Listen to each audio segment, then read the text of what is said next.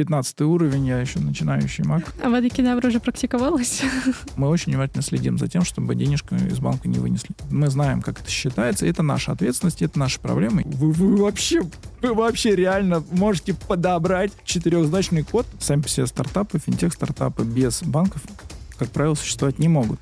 Вот банки без них как раз очень хорошо могут обходиться. Почему? Короткий ответ. Это отстой. Ну ладно, зато честно. А при неправильных процессах и в неумелых руках любая суперсовременная технология, она превращается в тыкву.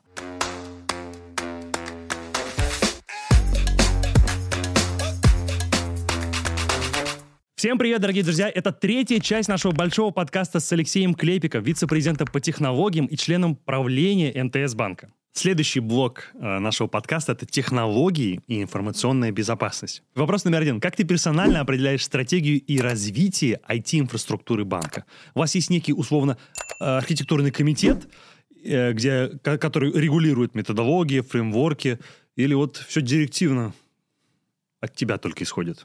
Да, есть архитектурный комитет, есть э, проектно-технологический комитет. Собственно, они как раз и определяют, э, как э, развиваются и технологии, стеки технологий, и инфраструктура. Все-таки это связанные вещи. Что-то из того, куда мне кажется, как руководителю функции, я заранее заношу участникам этих комитетов. Говорю, ребят, давайте посмотрим в эту сторону, в одну, в другую но э, у меня нет задачи, даже если где-то прям очень точно знаю, то есть не какая-то визионерская идея, но тем не менее, как бы что-то вот у меня в голове есть, я говорю этой команде, говорю, ребят, посмотрите, пожалуйста, вот есть такая идея, а дальше команда прорабатывает, смотрит, ну, либо э, говорит, мы прорабатывать не будем, так тоже, конечно, бывает, говорит, уже смотрели.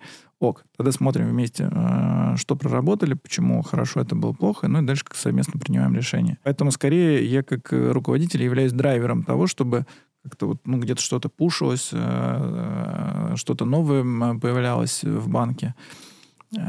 Но я не считаю правильным при всем опыте и знаниях, э, что один человек должен определять вообще, куда мы движемся.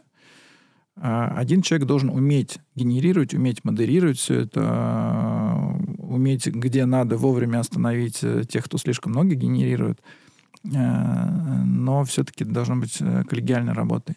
Тогда и мотивация у работников сильно выше становится. А есть какие-то критерии оценки эффективности? То есть я понял, что у вас там демократия, мечта любого сотрудника. У нас там не демократия. Я обычный э, старый красный директор.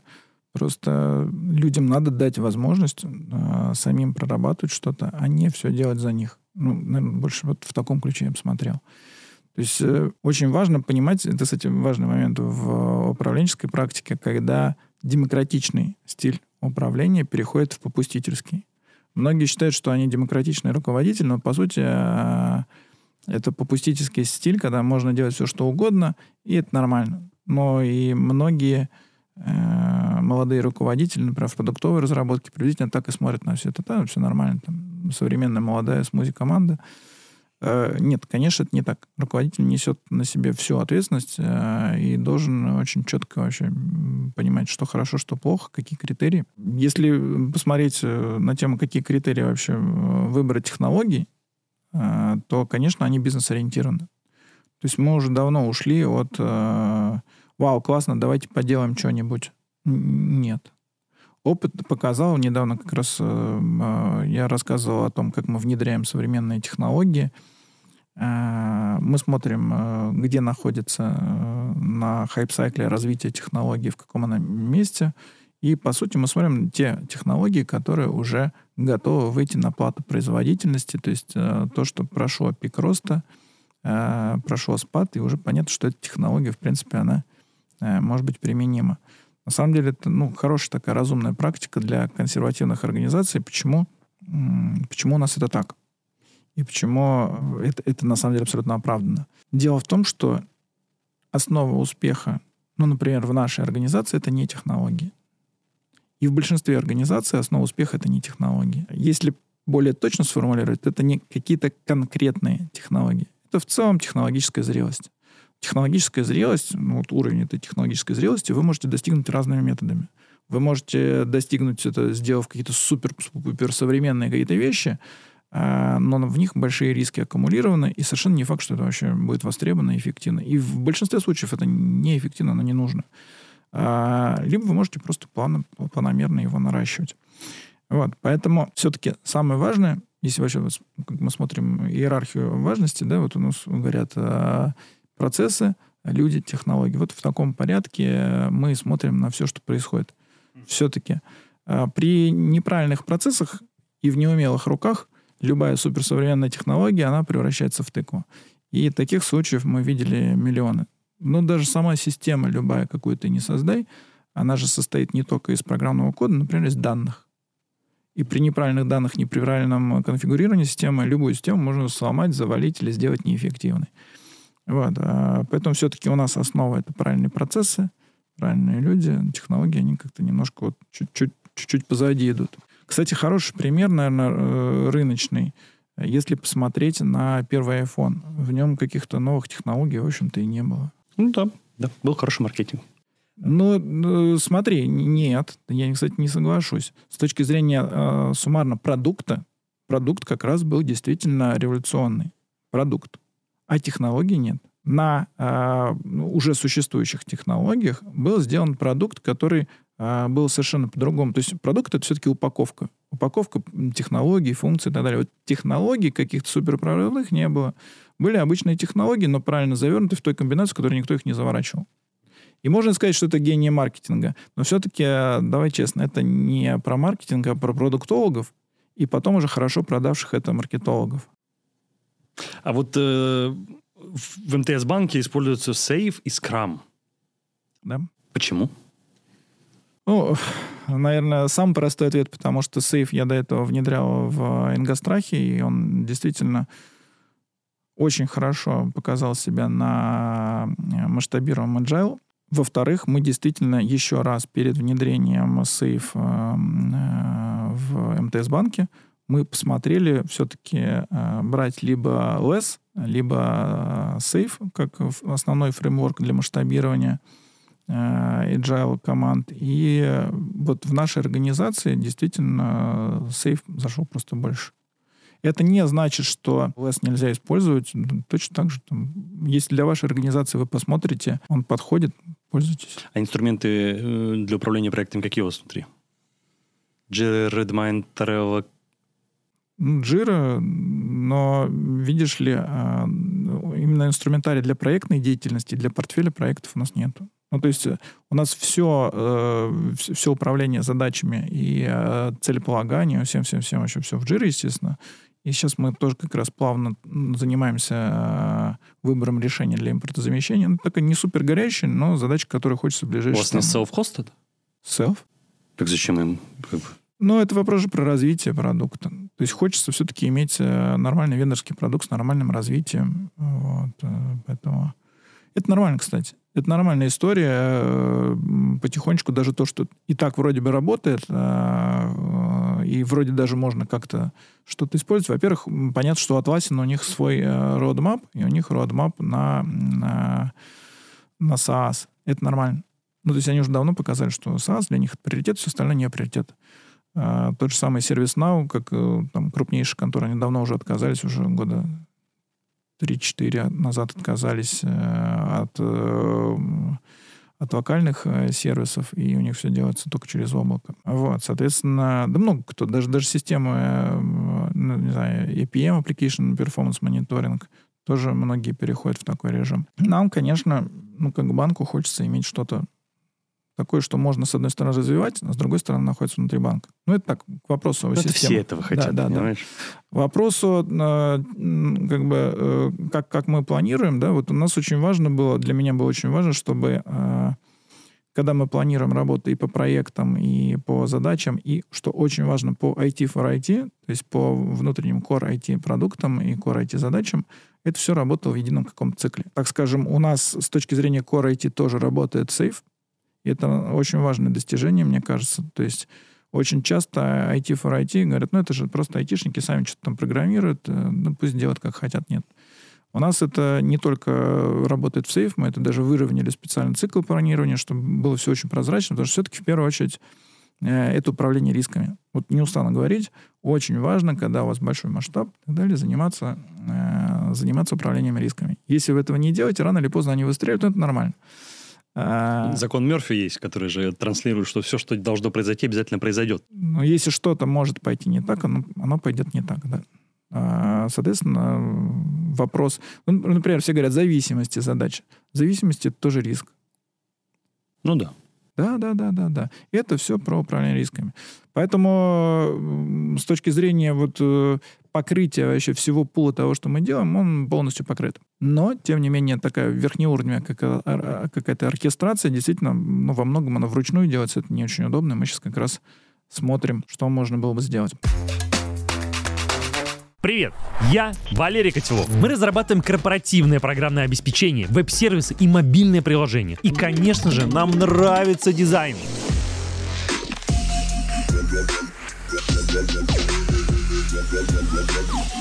Котелов мы работаем со сложными задачами. Лично я люблю высоконагруженные продукты с упором на безопасность данных и последующую работу с ними. Если вам нужно рассчитать стоимость разработки, присылайте нам запрос. Сделаем вам расчет, дизайн-концепцию и защитим ваш проект перед стейкхолдерами. В любом случае подпишитесь на наш телеграм-канал, заходите на сайт котелов.ком и оставайтесь с нами. Спасибо, что поделился своим опытом, рассказал, почему в МТС сейф, притащил, как говорится, с собой вместе. Но если дает результат, то это же круто, это классно. Знаешь, главное, какая оценка по сейф? Бизнес доволен или нет? Вот бизнес реально доволен. Мне, честно, не суть важно, как мы этого добились. Важно, что действительно а, ту проблему, которая была в взаимодействии IT и бизнеса, мы просто решили полностью на корню. То есть у нас нет сейчас в продуктовых командах а, такого, что это бизнес, это IT. Он, в принципе, полностью отсутствует. У нас даже KPI а, смешанный, то есть, а, соответственно, у продуктов есть айтишный KPI, у айтишников а, бизнесовый, причем в большом очень проценте таком. А, и это большой плюс. Короткий вопрос. А, low-code решения используете Нет. внутри? Почему? Короткий ответ. Это отстой. ну ладно, зато честно. Просто Слушай, их так транслируют сейчас везде, рекламируют. Знаешь, а, мне кажется, только ленивый ко мне не приходил за долгие годы, говорит, ну хорошо, ну давайте, может, RPA какой-нибудь внедрим.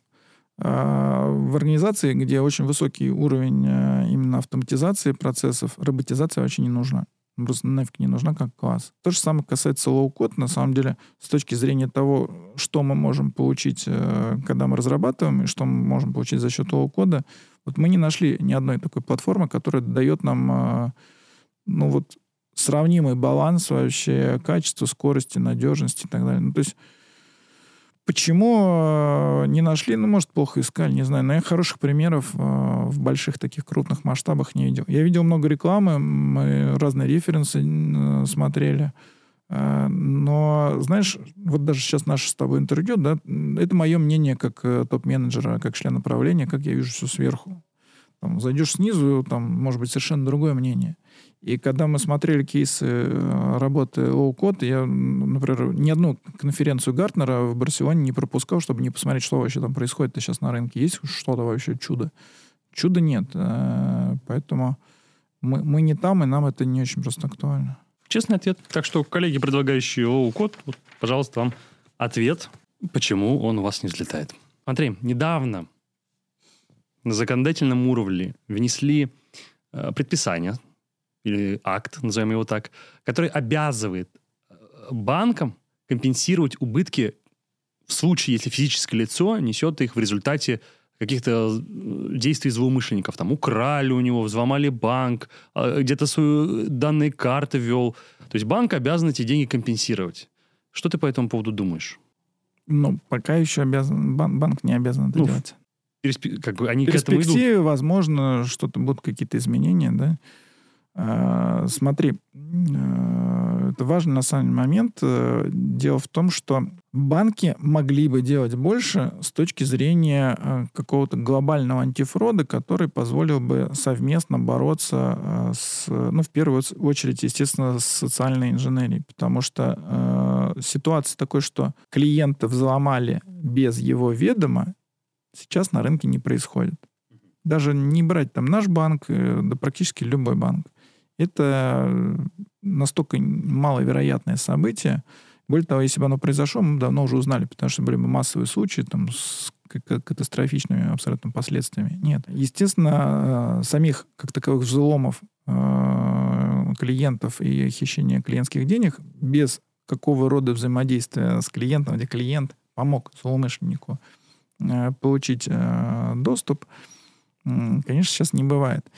Значит, и это с одной стороны. По сути, вот те законодательные инициативы, которые даже невозможно, скорее всего, через какое-то время произойдут, они нацелены на то, чтобы больше замотивировать в целом банковскую индустрию. Но мне кажется, что здесь надо еще и идти с точки зрения вообще централизации и помощи банкам, централизовать весь этот подход к антифроду.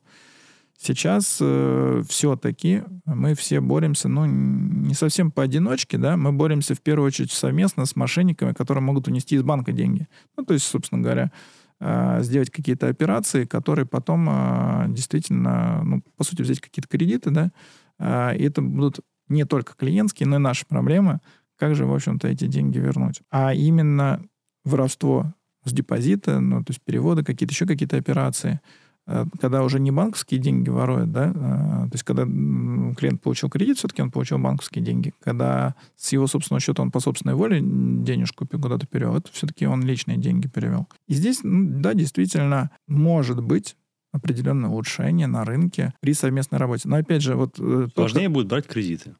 В онлайне. Не, не, не, не, Я думаю, ты, ты сейчас вот еще раз, надо не путать две истории. Да? Кредиты — это банковские деньги, когда банк дает деньги клиенту. И, конечно, кредитные скоринги, все очень жестко завязаны и так далее. А мы очень внимательно следим за тем, чтобы денежку из банка не вынесли.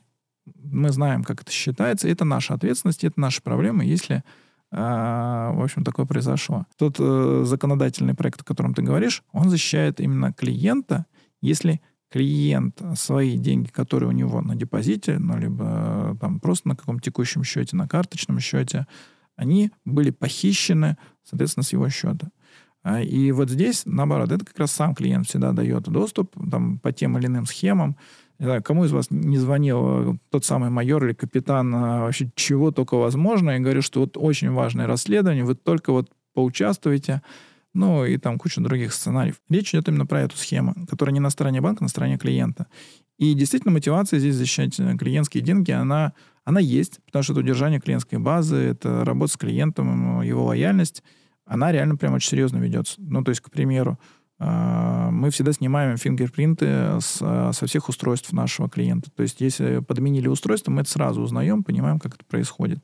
Там, у него сессию не, не перехватишь, там все достаточно четко работает. Мы смотрим и на поведенческие характеристики клиента. То есть, на самом деле, все, что можно сделать э, по обезопасению клиента, оно делается, но, тем не менее, я вижу, что и клиенты сами тоже, как сказать, они не готовы идти на э, уровень там, параноидальной безопасности когда мы периодически включаем, например, чуть больше безопасности с точки зрения OTP-кодов, просто на всякий случай мы понимаем, что, например, сейчас в данный момент активность мошенников может быть выше. И клиентам мы видим, это не очень нравится. Они говорят, ну, Опять смс-очку вводить. Да, да, да, да. Ну, конечно, в большинстве случаев смс-очку вводить не надо, да, она там вся автоматически подставляется, но тем не менее, клиент даже это замечает, он говорит, лишний шаг какой-то, что такое, там, я не хочу, там, пусть все переводится и так далее. До того момента, когда он сам не, не сделает какую-то ошибку, какая-то беда там не произойдет. Вот. А, в общем, долго ли, коротко ли, да, надо дальше улучшать этот процесс, должно быть больше взаимодействия, именно противодействия вот такого рода мошенникам, мошенническим колл-центрам и так далее. Но, на мой взгляд, э, всецело возлагать ответственность на, за, за это на банки, это вообще прям, ну, это неправильно. Я, кстати, согласен с этим. То есть это должно быть на государственном уровне. Вот э, представьте себе, если на государственном уровне будет открыто, но объявлено, а, давайте честно, прям целая операция, не разовая какая-то, конкретная операция – давайте сведем количество э, таких колл-центров к нулю. Давайте как бы просто ну, с этим поработаем. Твое предложение, оно корректное, хорошее, но надо понимать, что большинство современных звонков, они работают не из России. А это не суть важно, на самом деле. Мы же все равно сдаем в аренду, например, номера. Теперь номера невозможно российские. использовать вейп-телефонию из России, если ты не находишься на территории России. Это так тебе кажется. Ну, понятно, что VPN — это все дела. А, еще раз, все прекрасно работает и подстановка номеров работает, там много чего работает, а, того, что не должно работать принципиально. И э, должна быть глобальная позиция. Есть хорошие тренды, например, это анализ вообще самих звонков. Э, и по сути сейчас вот э, тоже смотрим в тему того, что защищать именно э, анализируя звонки. Ну, это же понимая, вторжение в частную жизнь. Почему? Если клиент дает согласие на анализ звонков, то есть в целях антифрода, это абсолютно нормально. Мы никуда не вторгаемся, мы просто проводим скоринг звонка, звонка и предлагаем слушай, клиент. Нам кажется, что вот здесь что-то там могло пойти не так. Ну, звонки, точно виберы, WhatsApp, которыми сейчас пользуются генералы, звонящие с предложением решить вопросик, они же их невозможно проследить в вашем да, случае. Да, невозможно, согласен. Ну, так и не надо брать звонки из Viber WhatsApp. А, а, да неважно даже да и от известных. То есть зачем?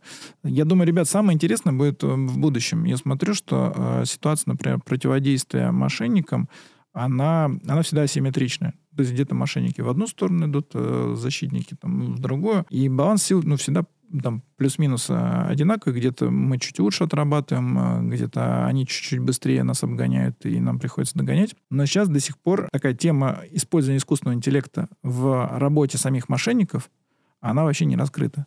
То есть, что важно, сейчас уже есть и модели, которые борются с колл-центрами. Более того, э, и сейчас может взять на тебя ответ э, на звонок мошенника и как можно дольше держать его на линии, просто чтобы у того были расходы, он меньшему количеству людей позвонил, ну и у него было побольше стресса. Вот, и это хорошие, хорошие такие примеры. Тем не менее, сейчас э, действительно, вот э, ты правильно сказал, большинство звонков, они не из России, по сути. Ну, это, это логично э, с точки зрения преступников. Но также верно, что практически все эти звонки, они делаются людьми. Почему? Ну, потому что очень сложно сейчас обмануть клиента, даже самого доверчивого, если и будет ему звонить. Но через какое-то время ситуация, естественно, поменяется. И я уверен, что как бы, преступные элементы, они, конечно, об этом думают. И вот в какой-то момент э, мы можем увидеть такую очень интересную умозрительную историю, когда один искусственный интеллект будет э, беседовать с другим, чтобы определить, что тот является искусственным интеллектом, тем более враждебно настроенным. Когда Сири друг с другом мы уже видели, да, мы уже видели, как голосовые помощники друг с другом разговаривают. Э, э, соответственно, то есть когда бот звонит на обзвон, и, соответственно, голосовой помощник отвечает и пытается с ним разговаривать. Вот. А это, это уже не новость. А, более того, у нас, например, в МТС AI, соответственно, в нашем э, собственном подразделении, которое занимается э, промышленными решениями в области искусственного интеллекта, там тоже есть э, система, которая в речевой аналитике распознает, звонит тебе человек или звонит бот. Просто интересно, что в какой-то момент это все будет с точки зрения именно нашей безопасности прям все более и более актуальным. Как оно будет развиваться, ну вот посмотрим. Спасибо за ответ. У нас вопрос в студии от наших коллег, от, от одной нашей прекрасной коллеги. Есть ли у МТС банка сертификация халяль? Я поясню для зрителей, если вдруг Алексей не понимает. Мусульманам нельзя иметь вклады и нельзя иметь акции компаний, которые производят что-то из свинины. Им для работы с такими клиентами нужна сертификация халяль. Э, по инсайдерской информации, один из больших банков, не будем говорить какой, активно эту тему прорабатывает. Да, даже обучение проводят. У нас просто от клиентов не было такого запроса, если честно. Это, во-первых. Во-вторых, мне кажется, здесь тоже это уже какой-то такой ну, более, более глубокий подход э, к клиентской базе. Э, я знаю один из банков, э, ну, возможно, тот, тот же самый банк, который знает, как оформить продукты с точки зрения тоже ограничений по вкладам и по вообще по любым процентным историям. То есть я, я тоже понимаю, что это тоже определенный подход. Вот у них он называется, по-моему, Islamic Banking или что-то такое. Вот. А, но, честно, мы настолько вот, наверное, ну, как бы сфокусированы на, на, на тех потребностях, которые есть у клиентов в массе своей, что я думаю, эти решения, они все равно какие-то точные будут. Вот э, я смотрю, что хотят клиенты, э, вообще, в принципе, да, э, у нас же целая куча опросов регулярно происходит. Э, мы смотрим, где, какая потребность в каких сервисах есть. Вот все-таки прям это настолько редкая история. Это не значит, что редкие истории, кстати, не надо делать. Расскажу хороший пример. Я какое-то время назад столкнулся с ужасной проблемой. После ковида у меня э, началась катаракта в обоих э, глазах. По сути, через какое-то время я уже практически ничего не видел. Э, и, соответственно, это болезнь, когда хрусталик э, в глазе становится мутным, мутнеет, и после этого ну, у тебя неважно, какое зрение, в плюс или в минус, ты просто ничего не видишь, потому что все серое и мутное. И вот в этот момент я понял, что есть категории граждан, которым, например, нужно иметь все-таки контрастный шрифт, ну, понимаемые, читаемые условия и так далее. То есть на самом деле это таких, таких потребностей мало. Вот, но их надо удовлетворять. Другая, и опять же, они более массовые. Деле, по сути, там, люди с плохим зрением, их, их больше, чем э, тех, кому нужны вот такие жесткие ограничения по по э, банковскому приложению, по видам услуг. С другой стороны, простой пример. Я дальтоник. А, и для меня э, вот было всегда интересно, почему в Яндекс картах не могут сделать Яндекс карты для дальтоника. То есть, ну, правда. И когда я, например, смотрю, как мы готовим материал, я всегда говорю, смотрите, но вот надо понимать, что среди тех, кто смотрит ваши материалы, да, может быть человек, кто просто вообще он, он не видит э, разницу между цветами, он вообще не поймет. А вы легенду нормально не прописали, там альтернативные какие-то картинки отсутствуют. То же самое касается там удобной верстки для разного вида клиентов. То есть на самом деле есть какие-то понятные потребности, да, которые прям очень важно прорабатывать. И вот в эту сторону мы прям очень сильно смотрим. Какие-то редкие потребности, но вот, э, они, правда, менее приоритетны. Это реалии. Работаем по запросу рынка.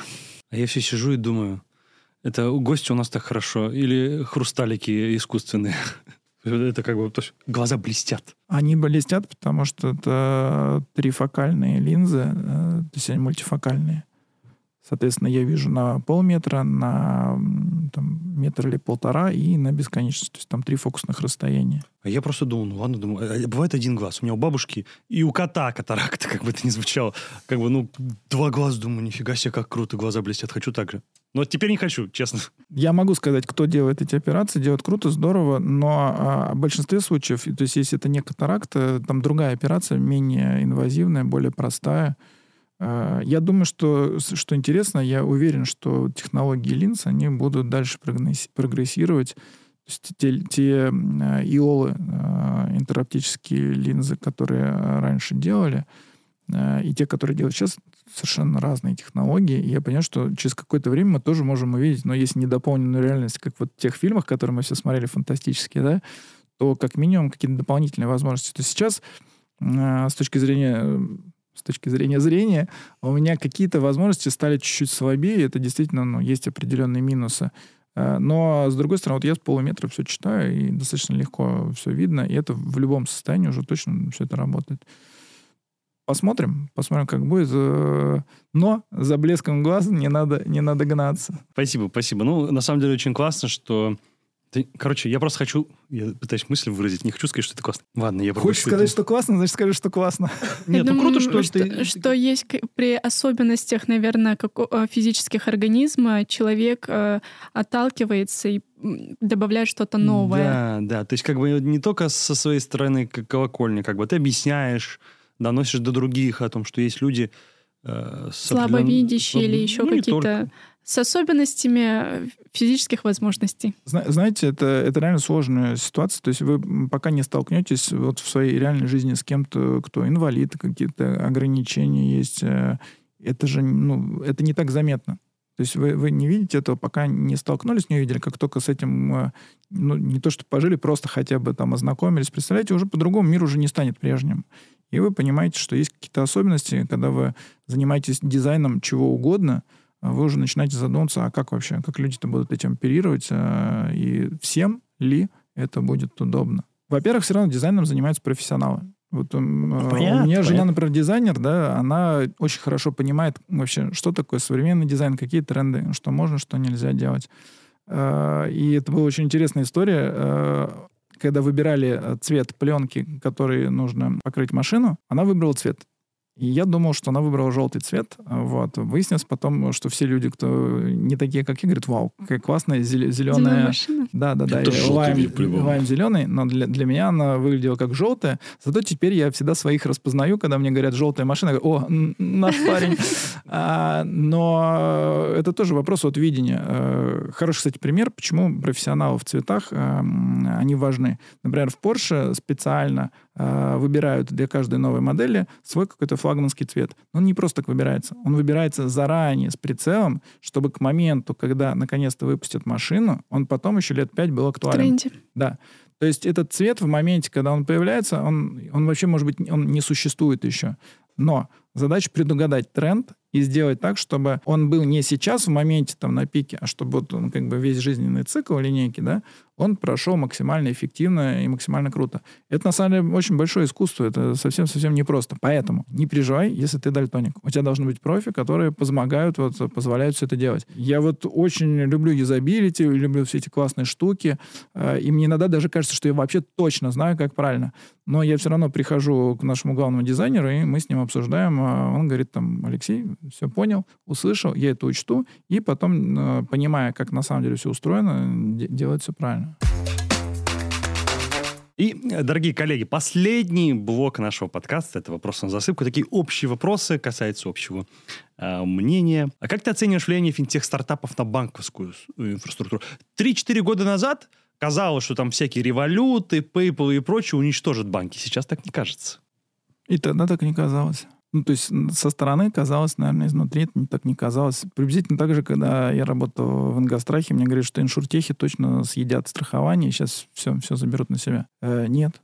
Ни страховая индустрия, ни банковская индустрия никем не были вытеснены, заменены с точки зрения как бы, рисков. Рисков здесь каких-то нету. Это скорее возможности потенциальной синергии. При этом э, сами себе стартапы, финтех-стартапы без банков, как правило, существовать не могут. Вот банки без них как раз очень хорошо могут обходиться. Как пример, в Ингосе мы провели акселератор. э, Ну, по сути, это был такой не, не разовый акселератор, такой длинный э, м, вообще процесс акселерации различных э, бизнес-гипотез, технологических проектов. Мы провели э, за время э, работы акселератора больше 200 э, гипотез через него. Не просто вот ну, как бы, а давайте что-нибудь посмотрим, уже предварительно отобранных, там, понятных каких-то. Выхлоп, ну, очень-очень маленький. То есть то, что действительно может сработать в реальном бизнесе, оно должно э, иметь под собой бизнес-подоплеку. Более того, я же участвовал точно так же в разных акселераторах, но уже э, с другой стороны, э, как независимый э, член жюри, который помогает, собственно, дать обратную связь э, и видит, как все происходит. Очень часто просто предлагают какие-то технологии, какие-то решения, которые предлагаются лишь потому, что есть технология. Именно поэтому технологии, они вторичны. Первичен все-таки бизнес, а бизнес всегда в нем первично — это запрос клиента. Что на самом деле нужно клиенту. Как только бизнес начинает думать о продукте, который нужен бизнесу, это беда. Такой продукт, э, он не имеет права на жизнь. Да, таких продуктов много, мы это знаем. Но воистину, как бы м, правильные такие продукты, которые нужны, это продукты, которые нужны именно вашему клиенту. Влияющие на выручку или маржинальность. А это, ну, как вам сказать? Да, это тоже важно. Ну ладно. Как банк обеспечивает баланс между инновациями и безопасностью? Очень просто. Безопасность в приоритете. Смотри, что значит э, безопасность и инновации? В принципе, мне кажется, вообще такие вещи абсолютно эм, ортогональные. То есть сказать, что инновация обязательно по умолчанию небезопасна, это не- несправедливое вообще утверждение. Ну, да, я знаю, что это- вы этого не делаете. Там, условно, оплата по лицу. По лицу. Ну, с точки зрения распознавания лиц. Вот, и это инновация. В то Это- же время можно это- заставить пользователя авторизоваться по лицу, ввести код на телефоне. Это безопасность. Хорошо, согласен. Смотри, э, с точки зрения инноваций, ну, то есть есть какие-то вещи, которые мы просто потихонечку пилотируем, запускаем, а, ну, с точки зрения наших клиентов, мы просто смотрим вообще, насколько это э, может сработать та или иная гипотеза, упрощение их пути. Ну, например, бог с ними с инновациями, да, но у нас есть очень много моделей, которые заранее определяют вообще, насколько безопасна транзакция. И в большинстве случаев э, вот этот скоринг, он берет на себя э, э, всю ответственность и говорит клиенту, не, не переживай, все нормально. Клиент даже не видит, для него все это бесшовно. На самом деле любой перевод, любая вообще операция, которая у нас в банке проходит, она проходит э, не потому, что клиент нажал и э, все заплатилось или случилось, или перевелось, а потому что гигантское количество систем отработали вот буквально за, за какие-то считанные, ну, по сути, сейчас скажу, ну, где-то 20 миллисекунд. И они приняли какое-то определенное решение. Можно или нужно делать дополнительные факторы и так далее. Поэтому с точки зрения безопасности, ну, конечно, мы за безопасность. Если, если можно что-то сделать проще и удобнее, конечно, делаем. Ну, не знаю, там, э, например, э, если телефон э, был недавно разблокирован по отпечатку, то повторно требовать в течение пяти минут отпечаток не нужно.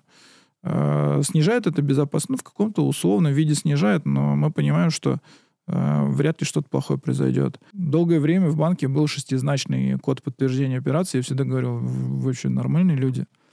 Говорит, ну вдруг кто-то подберет. Вы, вы вообще вы вообще реально можете подобрать четырехзначный код. Вы очень талантливый, как вообще? Мне даже интересно. Более того, все-таки коды, но ну, стараться надо делать мнемонически понятными, чтобы человеку было удобно и просто вносить. То есть они не то чтобы, э, но они все, все по умолчанию все псевдослучайные, но они должны быть такие, чтобы человек мог нормально их водить, и при этом э, элемент случайности был достаточно великим, чтобы никакой ни искусственный интеллект, ни человек не мог э, это подобрать.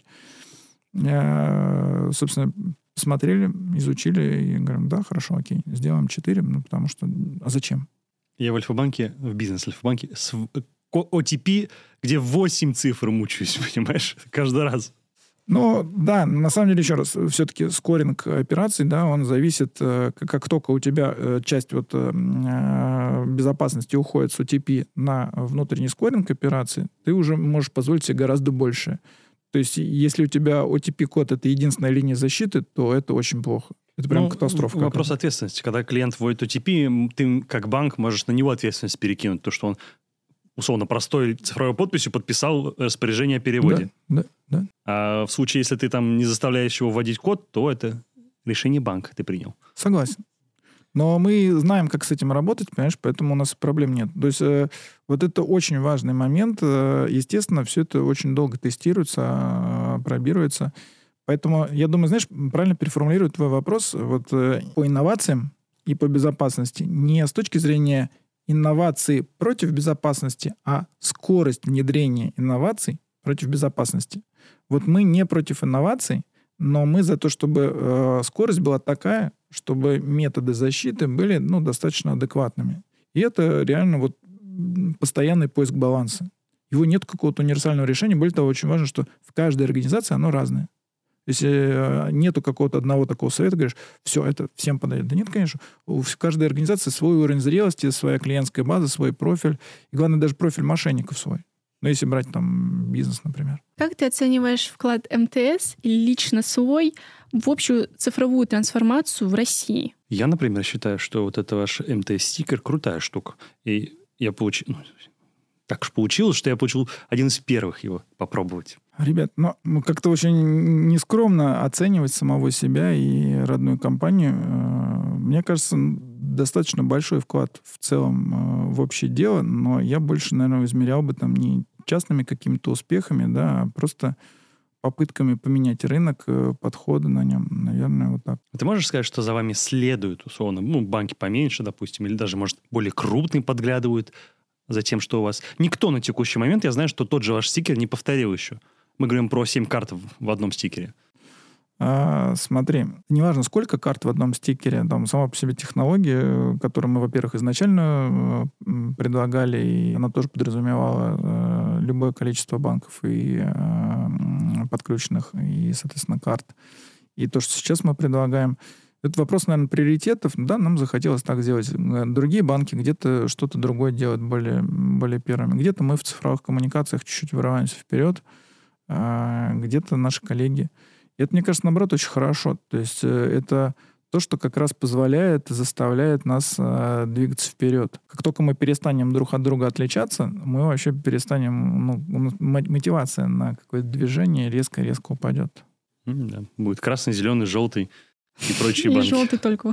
Не, кстати, это очень классно, что э, э, экосистем, ну, таких э, полноценных экосистем, буквально несколько штук э, в э, стране, и они все разные.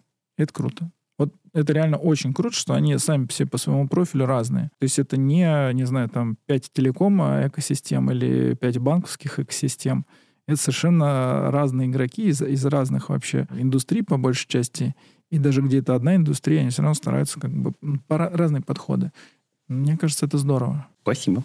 Что, на твой взгляд, выделяет наших айтишников среди всех остальных, включая все постсоветское пространство? Хитрожопость. А если серьезно, а, мне кажется, все-таки умение нестандартно мыслить, э, умение работать больше, э, когда это нужно, и работать меньше, когда не нужно. Откладывать все на потом?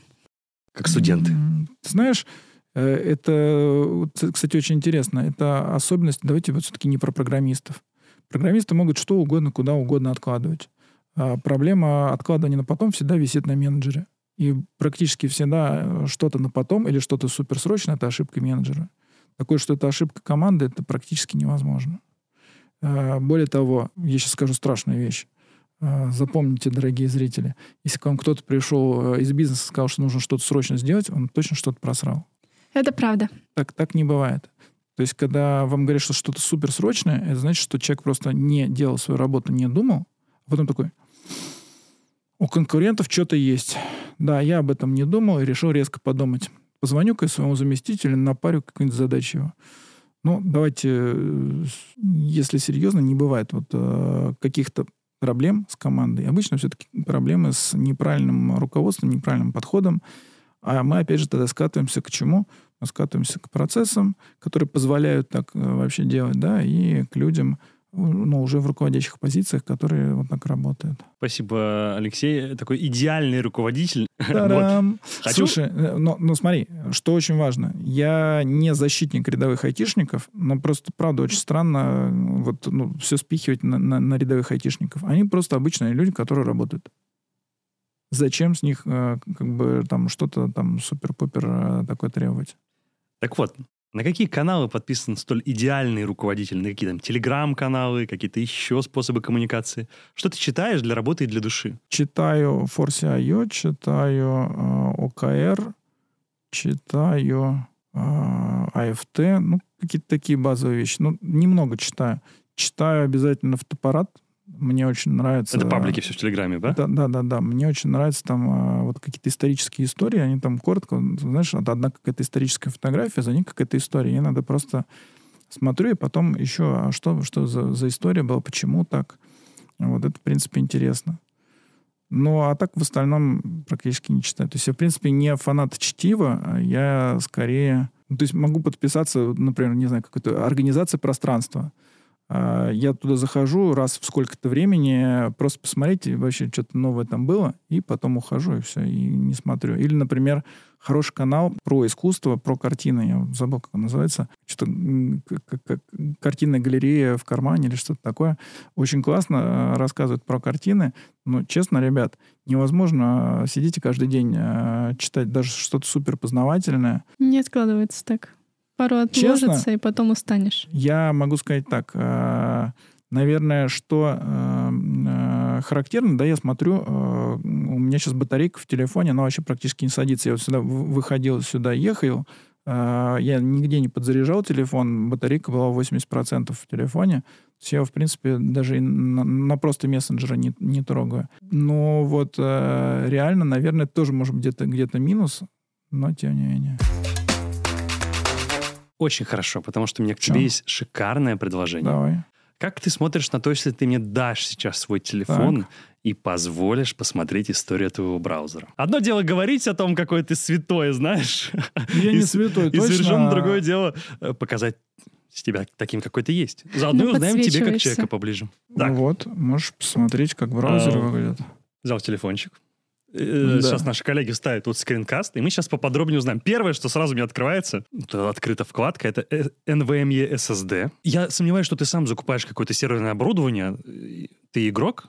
Нет. А зачем тебе NVMe? У меня жена дизайнер, и э, файлы, все проекты дизайнов, они реально большие. И очень много у нее работы с э, фото, с видео. Текущий SSD, он просто ну, реально перестал справляться. Более того, весь забит вообще просто катастрофически.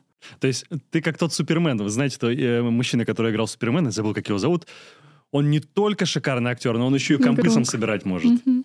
Ну, вообще, да. Самое интересное, что, вот, например, в моем ноутбуке выяснилось, что только single-sided э, диски влезают, э, SSD-шки. Вот. Я хотел жену порадовать двухтерабайтным, но, по сути, двухтерабайтные single-side, их, их мало, они там, ну, как бы их сложнее найти. Как Для этого мне пришлось разобрать свой собственный ноутбук, у меня такой же, просто посмотреть, какой точно у меня, вот, потому что в описании там как бы точно не было. Зато завтра я ей сделаю хороший подарок. Боже, это очень Да. мило. Хорошо, вот что- они, Да, айтишники. да, это очень мило и классно. А я, с твоего позволения, открыл историю. Да. Да, не против, да. Итак, э, посмотрим, ч- что же ты из себя представляешь в реальности. Как бы ты жестоко не звучало. Понятно. Значит, э, Lenovo ThinkPad. Это, наверное, ноутбук, который твоей жены. Да. А, мне. У нас одинаковые. NewPay, NewPay SPB Acquiring, так, это понятно. Nextcloud. Вот, кстати, вот меня коллеги внутри нашей компании просто хейтят за то, что мы используем Nextcloud. Говорят, что Google, что Яндекс Диск, это все шикарно. Вот э, немножко из айтишной темы. Почему у вас, у огромной корпорации тоже Nextcloud? Ну, потому что Nextcloud у нас же хостится внутри. МТС. Да, и на самом деле это хороший сервис. В принципе, сказать, что он какой-то идеальный, нет. Но даже у меня на моем домашнем сервере стоит Nextcloud. Почему? Ну, потому что это реально самый популярный из доступных, адекватных а, self-hosted сервисов. Да, поняли, хейтеры? Выкусите. Для нас Не. это не аргумент. Смотрите, ребят, но это, это разные, раз- разные, разные сервисы. То есть, если брать эм, э, функциональность, ну, то есть офисную и так далее, то она реально в нем практически отсутствует. Максимум, что можно, это редактировать одновременно Excel, что, конечно, вау, круто, но это, ну, такое как бы. Но ни один из сервисов, которые вы сейчас а, назвали, не работает, например, как Microsoft Teams, когда можно было один PowerPoint в десятером редактировать а, на одной и той же странице, и никому, никто друг другу не мешает. Ну, прям как муравьи. Вот, поэтому, скажем так, э, Nextcloud где-то находится там на вот одной стороне, отстал, но, ну, как бы, как бесплатный проект, он, он классен, да, и, соответственно, Microsoft на другой стороне, где просто космос, там везде ИИ уже, и все-все-все, а, и его тоже нет. И где-то вот посерединке э, названные классные отечественные сервисы. Э, Один из хейтеров, кстати. Haters gonna hate. да. А, так, мои. Надо опять рога эти прорисовать. Что такое мои? Муи, о, это класс. У меня жена дизайнер, она все время какие-то классные такие штуки находит. а, и я просто, ну, вынужденный, когда в любое помещение захожу, у меня профдеформация, я все равно смотрю вообще, какие решения применяются и так далее. А Муи — это очень классная контора, э, по-моему, она итальянская. Они делают светильники совершенно прям космических необычных форм. А, это как, не знаю, как вот э, паутина такая, которая вроде бы проводов практически нету, но оно светится, и это все как-то сделано так, что это прям, ну, это супер, супер круто. Это профдеформация из-за жены, что жена так часто что-то показывает и рассказывает? Ну, во-первых, я весь процесс, когда она обучалась, тоже проходил, собственно говоря, она в- закончила а, британскую высшую школу дизайна, и, соответственно, это прям был очень интересный опыт. Э, То есть вот такой вопрос, там, чем иногда приходится заниматься. Муж дизайнера иногда занимается практически всем. То есть снимает работы, помогает э, заниматься физически дизайном вещей. И в том числе ну, я всегда смотрю те решения, которые она использует. Это реально просто это очень У интересно. меня, кстати, э, пазл начинает складываться. Он до этого говорил про рынок недвижимости, про крутого Мгм, риэлтора. мгм. Да, да. Вот теперь, да. У тебя дома, наверное, как в какой-нибудь галерее красота. Нет, слушай, реально галереи, кстати, вот э, красота как галереи, это очень дорого. Ну, я, А, я поэтому это, представляю. Это, это прям реально очень дорого. И такие вещи, ну, их все-таки надо как-то потихоньку, спокойно подбирать, и лучше с помощью ну, эксперта, который знает не только как их скомбинировать, как найти действительно оригиналы, действительно вот то, что хорошее. Но самое главное, Ну, повезло, расскажу когда секретик, э, получить живет. скидку. Это на самом деле тоже важно. То есть э, с рынка просто те цены, которые получает дизайнер, получить невозможно. Я и говорю, хорошо, когда дизайн... э, эксперт живет с тобой в одном помещении. А это И бывает связан с тобой страшно. э, узами брака. Представь себе эксперт-доктор. Это же ужасно. Вот э, когда ты эксперт-доктор, э, тебе все такие там за какой-то болячкой еще или Посмотрите, у хуже меня тут подмышка подмышка. воспалилась. Да. Слушай, ну, на самом деле, у меня мама врач, могу сказать, что наоборот, я, я вообще, мама, прости, но я, я не готов. Я правда не готов, потому что это как в одну, как, так и в другую сторону работает, потому что доктор всегда найдет, что болит, даже если ничего не болит. Тебе повезло, у меня родители тоже врачи. Но говорят, что самые недообследованные дети у врачей как раз-таки. А, а, а. Халяр, болячки всплывают? Да, только ты. Посмотрим дальше, что есть у нас. А, так, очередной бастион Apple, а XBT, ну это новостной портал. PayParking, ты автолюбитель, я так понимаю. А, о, о, Я о, автопрофессионал скорее. автопрофессионал? Желтая машина же рассказывали. Не, я просто, мне же была компания э. Много лет, э, E-Tuners Russia, соответственно, мы занимались настройкой автомобилей. Сейчас там другой человек ее руководит. Ты, то есть тюнинг? Да. Чиповка? Ну, это чиповка, там настройка двигателей и коробок передач под конкретных э, заказчиков, построение спортивных машин. На самом деле ладно. очень прикольно, да. Не спрашиваю конкретную марку, просто сколько лошадок у твоей текущей лошадки? Сейчас средненько 600, 600? Серьезно? да. На Андропова нужна такая лошадка в пробках. Кстати, для пробок э, вообще идеально подходит. У нее есть э, радар, ты просто включаешь, и он просто сам едет. Это тоже наше будущее. То есть, по сути, у меня в страховании, когда работал, у меня была идея такая, вот мне все хотелось э, сделать искусственный интеллект, который будет помогать предотвращать аварии для обычных э, автолюбителей, у которых нет вот супер Тесла там и, прочих э, э, автономных автомобилей. Вот. Это реально, на самом деле, такая задача, она решается. Есть уже подобные решения. Мы в России тоже их прорабатывали вместе с Cognitive Pilot, смотрели, что можно сделать э, в этом направлении. И, скорее всего, там через какое-то время все-таки это запустится. А что у тебя за движок 600 лошадок? Это сколько? э, 5 литров? Нет, почему? Слушай, мы на самом деле много, столько лошадей мы снимали еще, бог знает сколько лет назад, даже с двухлитровых обычных моторов, просто большие турбины. А крутящий момент? А, На нынешней машине, слушай, я даже не помню, там ну, где-то, наверное, под 700 ньютон-метров. Трэш. Короче, для Даши объясняю. Спасибо. Не про лошадки. А знаешь, какой там транспортный налог при таком количестве лошадок? Просто космический. Но она тоже настроена. Собственно, спасибо. ее Налоги моя часть. Не, ее мы в моей бывшей компании настраивали, то есть э, так, с завода в ней 450. Ну, даже э, сколько это транспортный налог? Так, Я не знаю, я честно плачу налоги, Валяй, я даже не не парюсь. считайте. Он Просто приходит, и я его плачу. Вот. Там что-то больше 100 тысяч в год минимум. Да, 128. Вот. по-моему, да. Это только на 400 лошадок. Только за то, что у вас там подкопали. Класс, класс, класс. Ну, Слушай, ну это- Что это, у тебя за- э, зависть. Зависть, Зачем? конечно. На самом деле надо понимать, для чего тебе это нужно, и будешь ты где-то это использовать. Но я нет, поэтому у меня такого нет. Ну, у меня разные машины были. То есть одна из машин там было, что-то сколько там было, ну, где-то 800 лошадей. 850, по-моему, в итоге мы сделали. Но это просто в городе невозможно ездить. Ты только нажал педаль, она уже куда-то улетела. Штраф э, очень сложно не получить. Если ты именно с ланча стартуешь, ну, там сколько, 2,6 до сотни, ты м, достаточно быстро, в общем... И это просто ограничено только зацепом резин, то есть можно по, по цепля вести поставить. Там у тебя резина обычная или ранфлет? Не, обычная, конечно. Ну, повезло еще. Если был бы ранфлет, ты бы разорился на резине, конечно, сейчас. Не-не-не. Класс. Я Я, против. То есть, получается, ты... Вообще интересная история. Ты закончил универ, пошел, э, работал в страховой, еще каким-то образом здесь бизнес, который вообще никак не связан с банками по ти- Никак не чип-тюнингу. связано вообще. По чип-тюнингу. Это он был параллельный или... Он был параллельно. Ну, собственно, у меня были ребята-настройщики, кто помогали все настраивать. Это вообще был очень интересный опыт. Поскольку с нуля вывести э, бренд на рынок и сделать так, чтобы он закрепился, тогда уже были ну, реально сильные конкуренты. Это, конечно, такая специфическая история, когда ты выходишь, у тебя есть уже э, рынок поделенный, есть крутые конкуренты, и надо какой-то процент рынка все-таки получить. Ну, раз ты вышел оттуда, в какой-то момент времени ты, видимо, пришел к осознанию того, что тебе надо выбирать либо одно, либо другое. Ну да, тут либо бизнес, либо наемная работа. Все-таки бизнес мое. Вот реально. Стресс. Нет, просто вопрос масштабируемости рисков, которые надо принимать. Я не люблю рисковать. Я не про риск, именно поэтому я всегда стараюсь, где можно там ехать не так быстро, как, как, как может машина, я поеду не так быстро. Ну, просто зачем лишний риск? Вы меня еще про енота что-то спрашивали.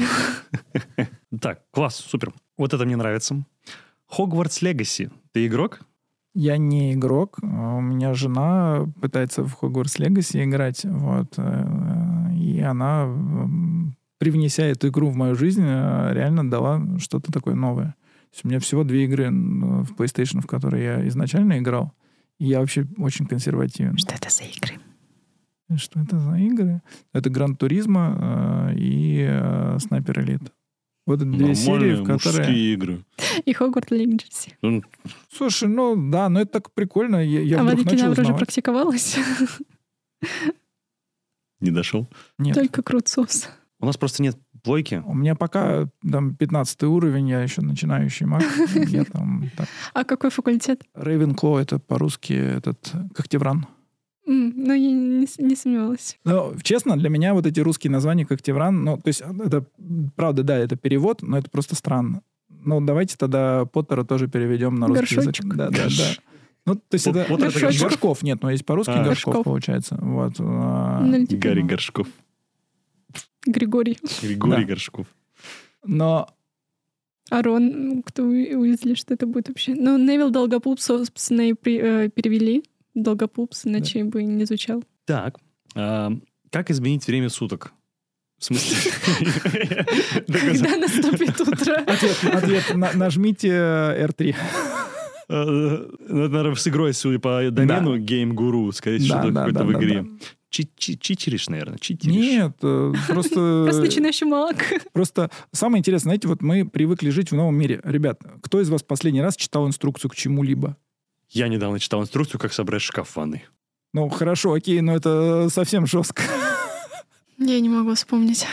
Ну вот в том-то и дело. Я Мы ничего, наверное, скачиваем... не покупала. Вот представьте лишь э, себе, мы скачиваем компьютерную игру, мы не смотрим инструкцию, как там что делать. Ну, то есть все... Обучение ты не проходишь? Я всегда Не, прохожу. ну какие-то базовые механики, понятно, что ты должен посмотреть, но они практически все сейчас уже очень-очень схожие, да, в- ну, в однотипных играх. А, а дальше какие-то, ну, вот что нужно сделать для того, чтобы достигло какое-то действие, как-то вот ты, ты не сидишь и там параллельно не изучаешь, потому что у тебя есть Google.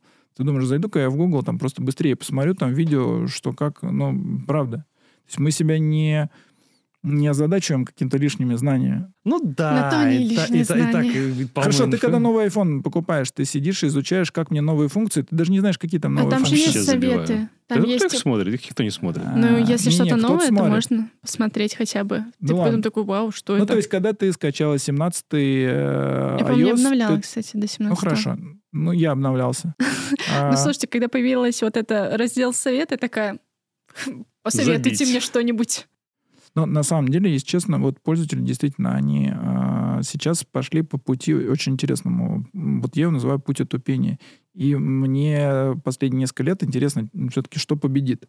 То есть все-таки люди будут пытаться какие-то знания получать, думать головой, либо вот то, куда нас ведет э, э, вообще разработка продуктов, любых продуктов, э, их стараются делать так, чтобы вообще мозги не надо было включать, и даже не надо думать, что под капотом твоего продукта. В принципе, сейчас даже э, ну, не, не надо думать, что у тебя внутри машины. Ну, то есть ну, она как-то ездит, ездит. Если она сломалась, ты просто идешь э, туда, где ее купил. Ну, по-хорошему.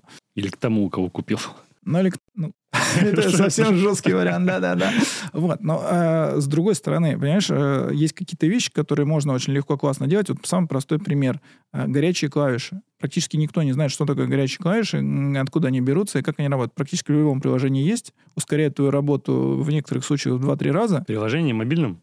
Нет, не в мобильном. Вот видишь, что ты сейчас думаешь, первое, что мобильное. Есть просто обычные приложения. Ну, я-то, я-то, же- я-то уже знаю. Хорошо, давай так. Ты же, наверное, пользовался когда-нибудь джирой? Пользовался? Конечно. Ты сколько знаешь комбинаций клавиш в джире? Мне хватает Ctrl-F. Ну, видишь... Честно. а, Слушай, ну, ну, ну я, же, я же менеджер, мне же не надо Я таски понимаю. ставить. Я понимаю. Но просто на самом деле большинство людей не знают, да, там в джире практически все висит на горячих клавишах, все, все работает. Это реально ускоряет процесс, но никто не хочет этим пользоваться, потому что это надо думать и разбираться. Это и правда. все пользовательские интерфейсы сейчас стараются сделать так, чтобы это просто вот даже тупой догадался. Как только человек без э, как бы спецзнаний и без вот ну какой-то вообще э, даже common sense заходит в профессиональное приложение, ну, не знаю, профессиональную, например, банковскую программу, такой, что там надо нажимать, что-то как-то делать. А там реально совершенно нестандартная механика. Ты не в Хогвартс Легаси зашел, нажал кнопки. Если ты их не туда нажал, то ну, ничего страшного, наверное, не произойдет. В крайнем случае тебе скажут, ну, хорошо, мы тебя восстановим на 5 секунд назад. Тут как бы в банковском приложении так не произойдет. Э, С корреспондентского счета отправлю пару сотен миллионов куда-нибудь.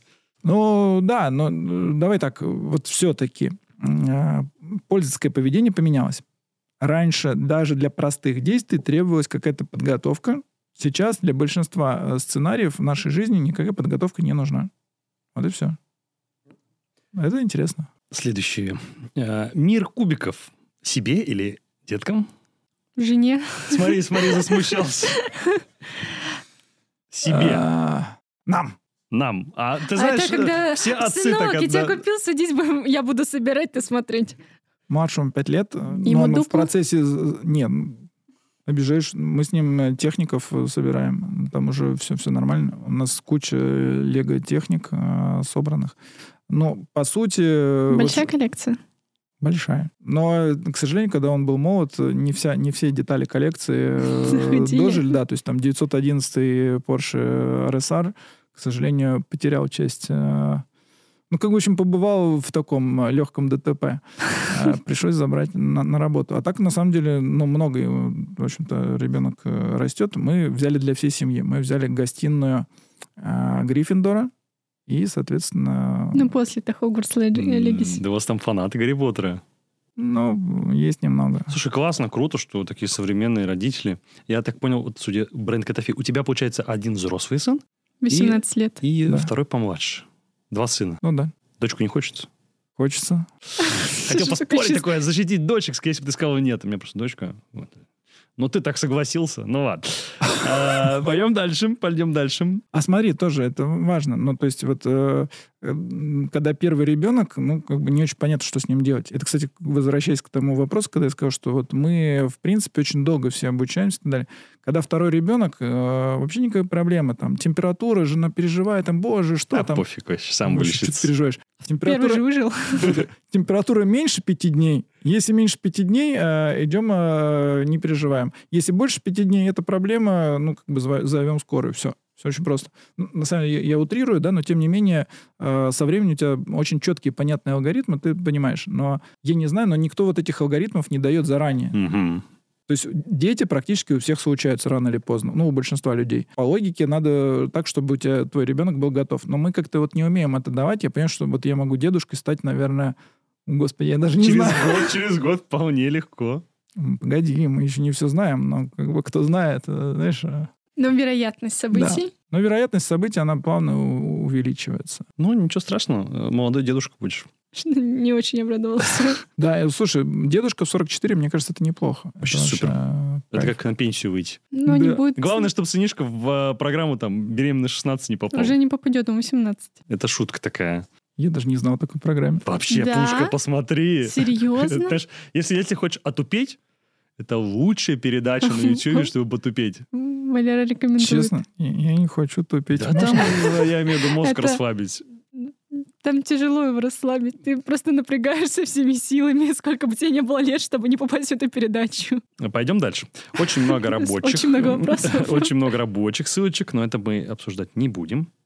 Семья вместе. У вас проблемы? Нет, это сервис. э, Вот я говорил, что я был в гостях у коллег из «Вкусная точка». У них прям есть такой терминал а, «Семья вместе». Ну и, соответственно, это портал, который предлагает а, возможность поучаствовать а, в поддержке семей, где, например, ребенок лежит А. в больнице. Ну и, соответственно, чтобы мама, ну, в каких-то редких случаях, может быть, папа, а, могли с ним вместе. да, пребывать э, вместе. Ну ладно, не будем эту тяжелую тему муссировать. Nokia 6- 6620. Ты что, пятилетнему ребенку или старшему решил? Знаешь, такой этот старый телефон купить, чтобы... А, нет, это, кстати, к вопросу о технологиях. У меня жена сказала, вау, как классно, вот есть э, дополненная реальность, э, это вообще так здорово, я вообще вот все это э, люблю и уважаю. А, Ну, а для дизайнера, на самом деле, AR-история, она прям реально интересная. И вообще, в принципе, вот э, их рынок с точки зрения ИИ прям жестко растет. Вот у нас есть э, э, тот же самый генеративный ИИ, э, мы пользуемся Midjourney, это вообще супер, это супер. Пушка топ. вообще. Да, Мы да, тоже да, да. пользуемся. Еще и локальные сетки развернули. Да, да, да. Слушай, ну это реально очень здорово. Соответственно, все. Я, я это сам Nokia вспомнил, 66. вспомнил эту историю, да, и так просто улетел в, в- в мечты о том, как можно с Midjourney хорошо поработать. Ну, это, это реально классно. Это просто настолько интересно вообще. Ты можешь ну, какое-то вдохновение, какие-то интересные э, результаты получить. По поводу Nokia. Когда жена сказала, что э, дополненная реальность — это здорово, я говорю, слушай, ну, я не понимаю, в чем прикол. Я еще 20 лет назад, у меня была дополненная реальность. Она говорит, че, где? Это вообще... Тогда были вообще э, телефоны с камерой, говорю, не поверишь, были. Действительно, Nokia 6620. Это, ну, по сути, прародитель всех э, трушных смартфонов. Ну, там, около того. И в нем уже была камера, и было допотопное приложение, называлось «Вирус» или что-то в этом роде. Ты можешь вот так вот так вот наводить, а, и, соответственно, там летают такие вирусы, ну, у тебя как будто бы по комнате, и ты, соответственно, в зависимости от того, куда его наводишь, ты можешь по ним стрелять. Это появилось, соответственно, вот телефон в июне 2003 а, года. Господи, боже мой, это больше 20 лет назад Вообще. Было. Да, и это тогда практически сразу же разработали, то есть уже к концу года было это приложение. Я просто помню, как это было прикольно, там а, шутить над, над, над коллегами, говорю, посмотрите, там вот у вас там вирусы в комнате. А вообще, ну, это, это интересно. И эта штука реально работала. Сказать, э, что вот э, после этого покемон это что-то такое удивительное, но покемон и покемон, я покемонов видел раньше. И опять же, это возвращаясь да, к истории там тезисов э, нашей сегодняшней беседы, все-таки не технология является основой. То есть э, вот феномен покемона случился тогда, когда он случился. Ну, окей, да. Покемон покемону рознь. И, кстати, этот телефон хотят перевыпустить. Nokia хочет в декабре, по-моему, то есть ну, буквально там через Они несколько разве недель. не перевыпускали уже? 66.2.0 нет. Они что-то другое перевыпускали. Ну, Никто даже не знает, как он будет выглядеть. Смотрим дальше. Давай. Ты любитель вина? I like wine. Это э, ресторан Перельмана, хороший, классный, один из любимых. Регулярно ходишь? То есть, если кто-то захочет с тобой познакомиться, идите в этот ресторан и Ну, я на самом деле по большей части ем дома. То есть я, я- я как-то ну, не так много хожу. Но действительно, в выходной день э, иногда мы заходим туда. Посмотрим еще что-нибудь интересное, провокационное. Ван Панчи. Ван Пачман. Вот. Да. Это аниме. Это аниме. Так, это интересно. Ты смотришь аниме? Я раньше очень много смотрел аниме. Вау, а топ-3? Давай, да. А, Бибоп, Трайган, а, наверное... ну, Это просто суп- супер топ такой. А One Piece? А, нет. А, Стальной алхимик, любой вообще. Все, Ой, все алхимики. Почему? Ну, жо- жуткий, жесткий, жесткое. А с Химерой вообще. Это какой ужас, какой ужас. Да, вообще жесть. Я вообще не понимаю, о чем вы Это- говорите, если честно. Э, Все, кто понял, тот понял. Для меня э, аниме это вот остановился на ава- а- аватар легенда об Анге. Это не аниме. Это вообще не аниме. Это не Тебя аниме, тебя сейчас забулят, Валер. Вырежите это. Да. Классно. Слушай, видишь, мы тебя узнали с новой стороны. Вот на тебя смотришь, так и не скажешь. 44 года, два э, взрослых ребенка.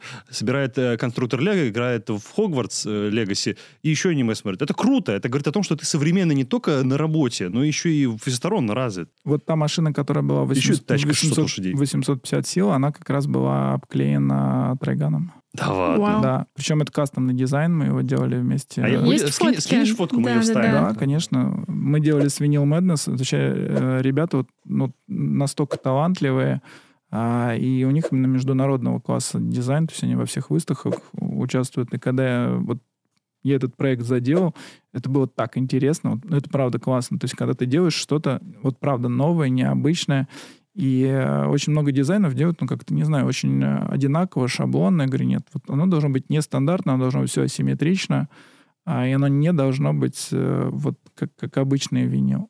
Блин, это очень круто. Вообще, это прям пушечно. кастомизация. Повезло, да, с гостем? Какой раз интересный. Так, светорегуляторы Беркер HR1, это, видимо, что-то с машиной. Нет, это с, с управлением светом. У тебя, дома, у тебя дома умный дом? Ну, такой слегка умный, да. Чуть-чуть умненький. Ну, то есть он что-то умеет классе. делать. Да, да, да.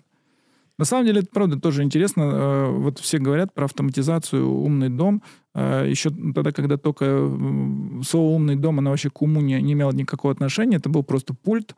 Э, Я уже тогда понял, что никакого умного дома не существует. Это все ну, бред сивой кобылы. Хлопки. Пульт, работающий по расписанию. Ребята, это все разные сценарии. И это ну, тоже очень важно, когда очень часто все говорят про экосистемы, да, а экосистема — это когда у тебя связанные сквозные сценарии. Это небольшая куча сервисов, которые как бы просто куплены одной компанией. Когда есть связанность. Если связанности нет, это все нафиг не интересно. Это уже не, не экосистема. То же самое умный дом. У вас а, посудомойка не будет беседовать с а, пылесосом или с холодильником. А Жаль, я момент- думала, у них роман. Это смешно. ну да, но на самом деле нет, дом действительно умный, то есть э, там какие-то базовые сценарии э, они отрабатывают, но тем не менее ничего, кстати, в этом плане никакого. Вот э, у нас есть свое подразделение IOT э, в МТС, э, и там даже своя колонка была, которую мы сейчас перезапускаем. Это, правда, интересная история. Статья 81. Расторжение. ТК РФ. Да. Ты решил уйти? Нет, это по инициативе работодателя, а 80-е по инициативе работника. Ты решил кого-то уволить? Я... Или просто пытался понять разницу, где ты Знаешь, увольняешь, где он я- сам увольняется? Я регулярно увольняю. То есть это, наверное, э, такая работа, с которой тоже надо, в общем-то, уметь э, жить. Вообще, руководитель, который не умеет увольнять, э, это, это ненормально. То есть каждый руководитель должен пройти вот это обучение, понимать, что это такое, как оно работает, очень хорошо э, разбираться в этом. И у нас зашел спор, собственно, по поводу применения 81 статьи а, с точки зрения того, вообще какие границы там правоприменимости. Ну, собственно, мы как раз э, раз- разбирали там вполне реальные кейсы. А, Я считаю, что вообще, в принципе, это тоже, кстати, к вопросу о знаниях. Да, надо очень хорошо понимать э, не только свою предметную область, но и большинство смежных, иначе очень, очень сложно. И вообще, мне кажется, вот когда меня учили на втором высшем образовании, преподавали гражданский кодекс, э, э, бухучет, ну, какие-то такие скучные, бестолковые, казалось бы, вообще предметы. Э, Вот в тот момент я понял, что на самом деле это очень круто, очень здорово, что у меня есть эти знания, и это уже ну, какая-то научная основа для, ну, как научная, не знаю, пра- практическая основа для каких-то выводов. Спасибо. Спасибо, Алексей, за то, что ты позволил ворваться в твою личную жизнь. Классно. Мы о тебе очень много нового узнали. Ты раскрылся. Лично для меня очень-очень круто. Ну все, финал нашего подкаста. Всего Так. три вопросика. Это блиц-опрос. Отвечает да или нет. И маленький комментарий по возможности, если захочешь, конечно. Первый вопрос. iPhone или Android? Android, Почему? а, В трех словах. свобода, а, гибкость. Черт, чем его еще защитить? Безопасность. Нет, наверное, все-таки последнее это не безопасность. Точно не безопасность. Это, знаешь, э, он не такой, как все одинаковые айфоны. Потому что он не Android, а потому что целое семейство совершенно разных устройств. iPhone — это одна единая идеология. До последнего времени это даже одна клавиатура. Вообще все одно. А, Вспомните, как это происходило. И оно, к сожалению, оно до сих пор так и происходит. Вот. Это не просто вендерлог, тебе целую идеологию э, навязывают, и она как бы вот работает только в одном направлении. Я против. Windows, Mac или Linux? Windows я практик э, из обычной жизни. Да, батарейка работает э, меньше. Есть там разные особенности. Новые линейки процессоров в Mac, конечно, классные, здоровские. Но если посмотреть обычную практику работы, даже тот же самый офисное приложение, разница прям очень большая э, с точки зрения либо Mac, либо Windows. Более того, тут может спросить, э, как бы вот жена, как э, дизайнер интерьеров, да, там Mac или Windows, все-таки тоже Windows, потому что практически все графические пакеты сейчас очень круто работают на винде. Да, есть особенности скорости работы некоторых пакетов. То есть там, конечно, надо понимать, что ты делаешь.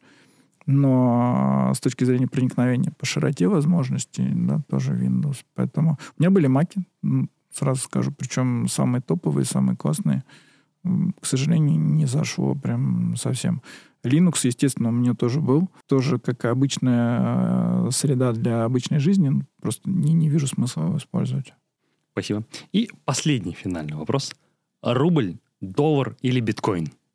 Рубль. Цифровой?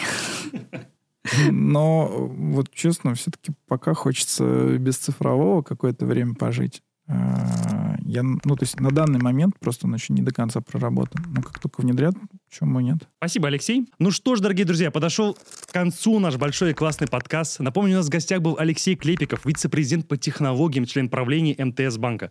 Алексей, огромное спасибо за то, что ты пришел к нам и честно ответил на большинство вопросов. А, Помогал мне сегодня Дарья Криворученко. Неизменный Валерий Котелов в эфире. Подписывайтесь на наш канал, ставьте лайки, задавайте вопросы в комментариях. Их мы адресуем Алексею. Ну и не забывайте, если вам нужно разработать корпоративное программное обеспечение, обращайтесь к нам в компанию Котелов. Мы поможем реализовать ваши потребности. До скорых встреч. Пока-пока. Пока.